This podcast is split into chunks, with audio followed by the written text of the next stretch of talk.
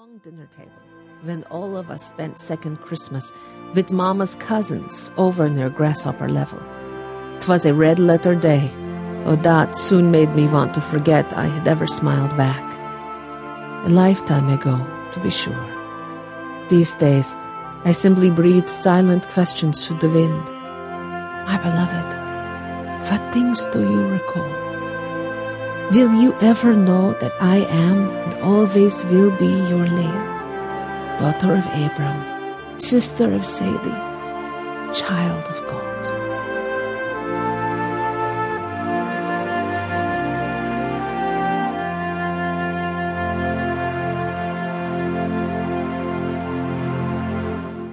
They have spoken words, swearing falsely and making a covenant.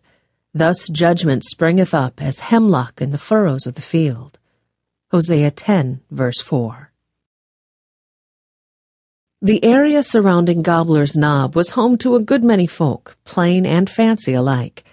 That summer of 1946, soldiers were streaming home back from the war to Quarryville, just seven miles southwest, and to the town of Strasburg, about five miles to the north.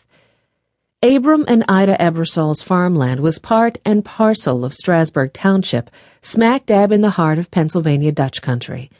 The gray stone two story house, built more than 80 years before by Abram's father, had a rolling velvety green front lawn.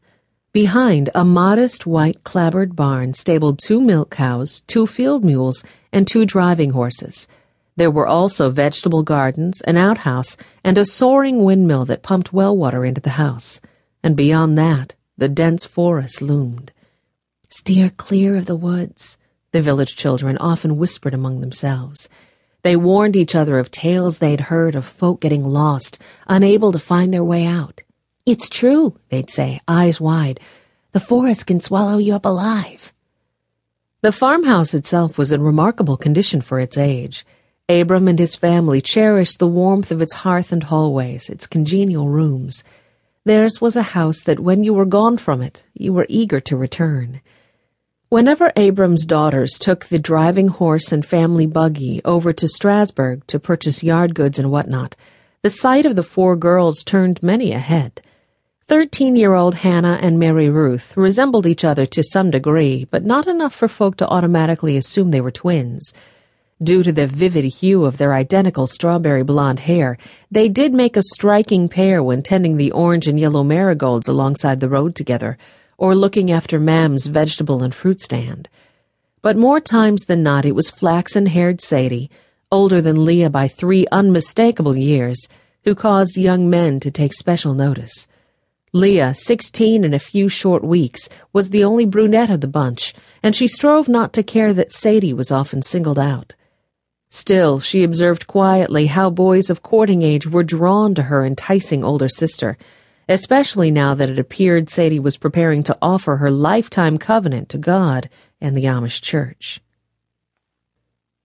Seems the closer Sadie gets to her kneeling vow, the more foolish she becomes, thought Leah one hot and humid afternoon, while helping Dat bring in the mules from the field. Casually, she asked her father, What do you think is the difference between being sorely tempted and yielding to it?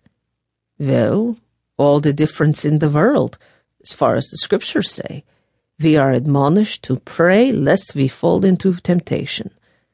But how does a person avoid being tempted? Tis by steering clear of those who may be tools of the enemy. You mean Englishers? Dat lifted his straw hat and scratched his head underneath. Seems to me there's a time and a place to mingle with the outside world. But when it comes to making close friends or choosing a mate, well, you know the best way is God's way. She was trying not to think of Sadie now, afraid Dat might wisely see through her questions and suspect maybe why she was asking such things. Dat gave her a serious look. But the most important thing about temptation isn't knowing how to avoid it, but how to stand firm against it. Leah fell silent then, not one to wag her tongue about any of her sister's personal concerns. Goodness knows enough gossip went